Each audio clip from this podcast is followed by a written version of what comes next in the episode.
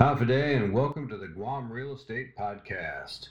Couple of things we're going to talk about today. First of all, a little bit about Guam. Yesterday, I had the chance to go and hike up to the top of Mount Lam Lam. Now, it's a nice family hike and it's very picturesque, very beautiful. If you get a chance, Google it L A M L A M, Mount Lam Lam. And what's really nice about it is, even though it's a nice hike that you can take the whole family on, if you go from the very top of Mount Lam Lam all the way down to the very bottom of the Marianas Trench, that actually means it's the tallest mountain in the world by vertical length. So it's taller than uh, Mount Everest, taller than all, all the other ones. Kind of a little trivia because, again, it's a gentle hike. It's an easy hike that most families around here go on to a couple of times a year because it's beautiful. But a little trivia that just kind of goes to show you there's always something new and interesting here at Guam. All right, now let's get into the heart of the matter.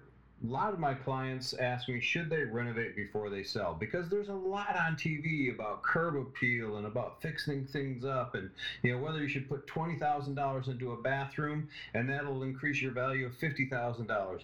A lot of questions like that. Got a good podcast going today that might put your mind at ease and answer some of those questions you have. Okay, so today we're going to talk about to renovate or not to renovate before you sell.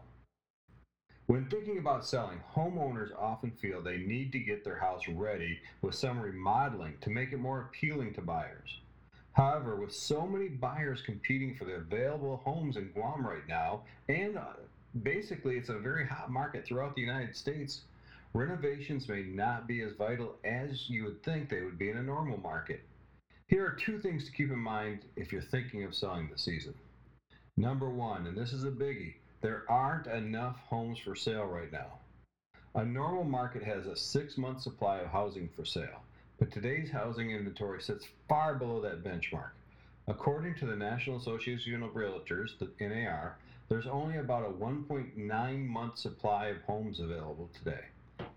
As a result, buyer competition is high and homes are only on the market for about 21 days, during which time many are receiving multiple offers from hopeful buyers. In a competitive market that's moving so quickly, it makes sense to sell your house when buyers are scooping up homes as fast as they're being listed.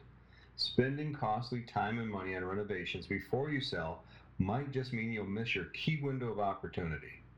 While certain repairs on your house may be important, your best move right now is to work with your real estate advisor to determine which improvements are truly necessary and which ones are not likely to be deal breakers for buyers. Today, many buyers are more willing to take on home improvement projects themselves in order to get the home they're after, even if it means putting in a little extra work. HomeAdvisor explains when it comes to the number of home improvement projects completed, Gen Z homeowners are at the lead of the pack, completing an average of 3.5 projects. Millennials are closely following Gen Z, taking on an average of 3.3 projects, followed by Gen X at 2.8 projects. Boomers completed an average of two projects, and the silent generation completed the fewest projects, on average at 1.8 per, per household. Compared to 2019, millennials are spending 60% more on home improvement and doing an average of 30% more projects. In this market, it may be wise to let future homeowners remodel the bathroom or the kitchen to make design decisions that are best for their specific taste and lifestyle. As a seller, your dollars and time might be better spent working on a small cosmetic updates like refreshing some paint and power washing the exterior. Instead of overinvesting in your home with upgrades that the buyer may change anyways, work with a real estate professional to determine the key projects that will maximize your listing without overdoing it. Point number two, focus on getting a good return on your investment. When planning any bigger projects to tackle, you and your real estate agent will want to discuss the potential return on your investment and if those projects are worth the cost. Some homes do need a kitchen or bathroom renovation, roof repairs, or other major work, but definitely not all of them. You might be surprised how well your house would fare in today's seller market.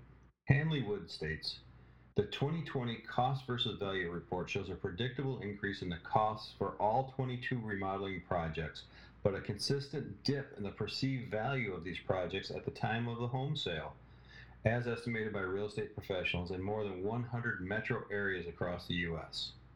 This results in a slightly downturn on the return on investment for nearly all projects relative to the trends we saw in last year's report.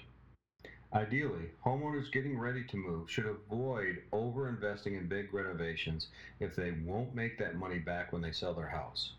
According to the 2020 State of Home Spending Report from HomeAdvisor, the average household spending on home services rose to $13,138, an increase over last year's survey results where homeowners did, who did projects spent $9,081 on average in 2019. Before you renovate, contact your local real estate professional to see what's the best course of action. You may find out that putting your house on the market as is will help you sell quickly and it may result in the best return on your investment. Every home is different, but a conversation with your agent is mission critical to make sure you make the right moves when selling this season. All right, let's bottom line it. We're in a strong seller's market, and that means you have the leverage to sell your house on your terms. If you're looking for advice, always, always talk to your real estate professional. They are they've got their fingers on the pulse. They know what's going to be the best to sell your house quickly and maximize your profits. Hey, that's all the time we have today for the Guam Real Estate Podcast. My name's Terry Taylor. I've been your host. Hafa adai and have a great day, everybody. Looking forward to talking to you again real soon.